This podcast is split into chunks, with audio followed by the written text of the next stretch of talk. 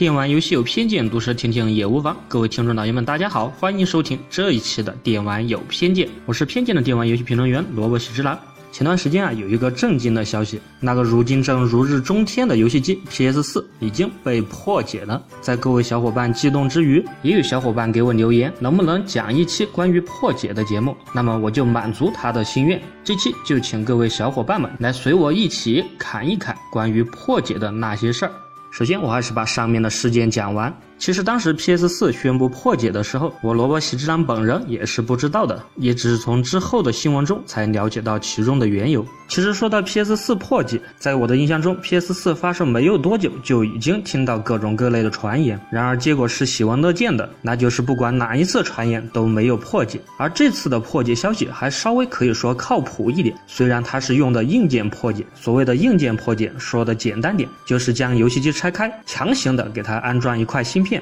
而同时，这款游戏机就宣告了从此再也不能联网，除非你想你的游戏机被办掉。而且根据我看的消息来判断，就算你装了破解的芯片，你从此也不用再上网。而玩家自己却不能放置破解的游戏，而它是需要卖家在游戏机机器之外再外置一个硬盘，在其中预装游戏。而如果你想玩今后的游戏，你还需要把机器寄回去，由原来的卖家通过收费的方法来帮你更新。从上面的说法可看，之前的 PS 四破解解。可以说是完全的不彻底。如果按照之前各大游戏平台的破解节奏来看，PS 四的这种破解方法可谓还是属于一个原始的阶段。而另一个悲剧的消息是，就算是这样破解的机器，那也只能破解老的 PS 四机器，因为索尼在这段消息宣布不久之后，就发布了新的更新系统。而关于这个漏洞，索尼也很自然的将它屏蔽了。所以说，我在这里奉劝那些想玩破解的小伙伴，就算你真的是一意孤行的想玩破解游戏，想玩破解的主机，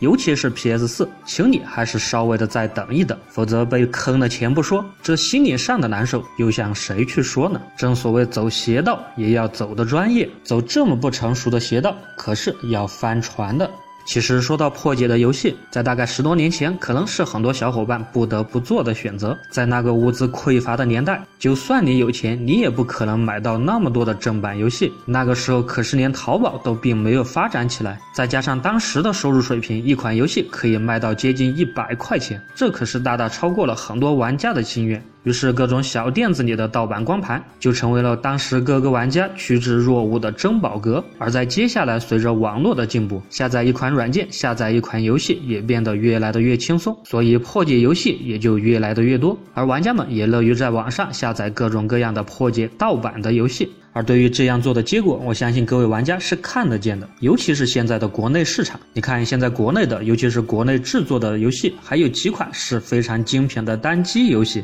像原来那个时代，虽然游戏的技术远远比不上现在，不过像之前的《仙剑奇侠传》《天之痕》《武林群侠传》《金庸群侠传》，甚至一些冷门的，比如《大秦帝国》《天使帝国》，还有比如《大富翁》之类的游戏，可谓是影响了整整一代甚至两代的人。然而，随着后面大量的破解游戏和盗版游戏的侵蚀，这些曾经的经典到现在为止又有几个还好好的活着？看着现在最新的《仙剑奇侠传六》所呈现在玩家们的样子，反正我看着真的是会生出无限的感慨。还有那些早就转战了网络游戏的经典 IP，看着那满屏的充值商城，这些真的就是我们玩家所喜欢、所需要的吗？虽然随着现在国内各个玩家的收入水平的上升，想要真正的去买一款游戏，已经变得并不是那么困难。但是，一些根深蒂固的思想，我觉得还根本的没有转变过来。就像是前段时间很多人热烈讨论的那个话题一样，现在很多的，比如知名的 Steam 平台，只要有人说要在上面下载游戏，总会有另一群人说。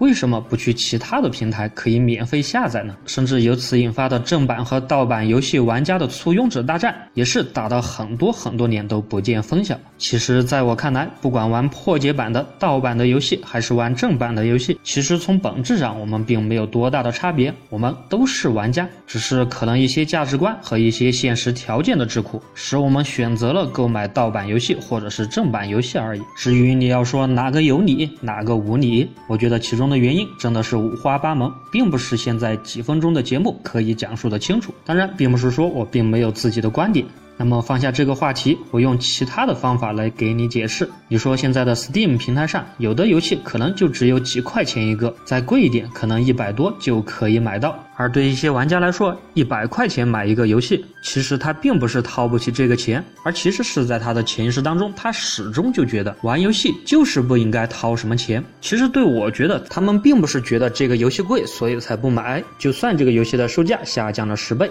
就这么说，任何一个游戏都只卖二十块钱，总好了吧？而对于那些人来说，尤其是一些所谓核心的人来说，就连二十块钱他也是不想掏的。也许这二十块钱对他来说，还不如他手中的一包烟管钱呢。而手中的一包烟，也许他也就撑个一天；而手中的游戏，他可能还要玩上一个两个月。但是对他本人来说，他始终就觉得玩游戏就是不能花钱。这无疑就是我之前所讲的，因为国内曾经火爆的盗版市场所带来的后果。他们也许会一边的玩着游戏，一边大呼这个游戏好玩，这个游戏感动。但是感动归感动，好玩归好玩，他始终还是舍不得掏出他钱包中的任何一分钱。别人辛苦给你做游戏，你好歹还是要表示表示，不是？你看见了路边的乞丐可怜。偶尔你还是要给他一块钱，是不是？而对于你天天玩着的游戏，你怎么就那么吝啬？以上是我对一些玩盗版游戏玩家的一些形象的认识。那么玩正版游戏的玩家，他们的想法就是很好的吗？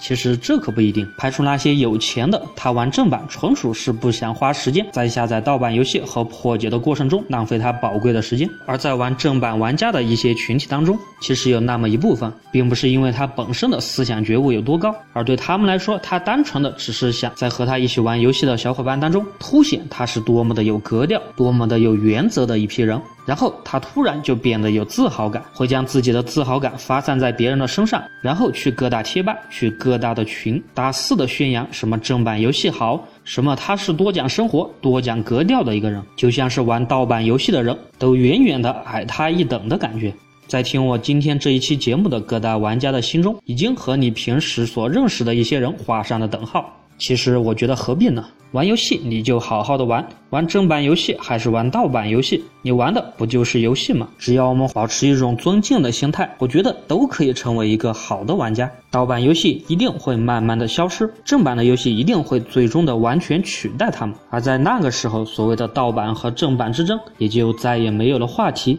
随着现在各大汉化组、游戏破解组，尤其是一些国内破解组的一些行动来看，他们针对一些游戏，尤其是国内自己的游戏，都主动的不会去进行破解。按照这个趋势下去，破解游戏也必然的会慢慢的减少，整个游戏市场也会慢慢的规范，整个游戏行业的环境才会变得越来的越好。虽然面对我们的新的未知数还是有很多，比如说现在的游戏逐渐的走入了氪金的一种怪圈当中。不过我觉得这也并不会长远的，在一个没有破解或者说破解基本上没有市场的环境下，才能保证游戏行业最基本的公平性，才能保证游戏行业的收入水平，才能保证对游戏制作者最起码的尊重，才能保证有更好的游戏会展现在我们的面前。就算他们不用在游戏中加入大量的氪金要素，就算他们不用在游戏中加入大量的商城，他们仍然也能赚上很多的钱，也能让他们有充足的激情去开发一款完成度很高的游戏。我相信到那个时候才是我们玩家们真正的福音。所以还是说一句不负责任的话吧，各位玩家们。你们能玩正版，还是尽量的支持一下吧。当然，这是要在你的能力范围之内。同时，也请你们不用再去鄙视那些玩盗版游戏的玩家。放心吧，他们总有一天也只能玩正版的游戏呢。与其总是在讨论破解，总是在讨论盗版，还不如来花花心思，一起来发掘那些好玩的游戏，一起来沉浸在游戏带给我们的乐趣之中吧。然后将整个游戏市场带入一个新的纪元。好了，这一期的电玩游戏偏见就到这里。我是偏见的电玩游戏评论员萝卜喜之男，我会每次在这里为各位带来最新的电玩游戏资讯和个人吐槽，请喜欢的多多转发支持。我们下期见。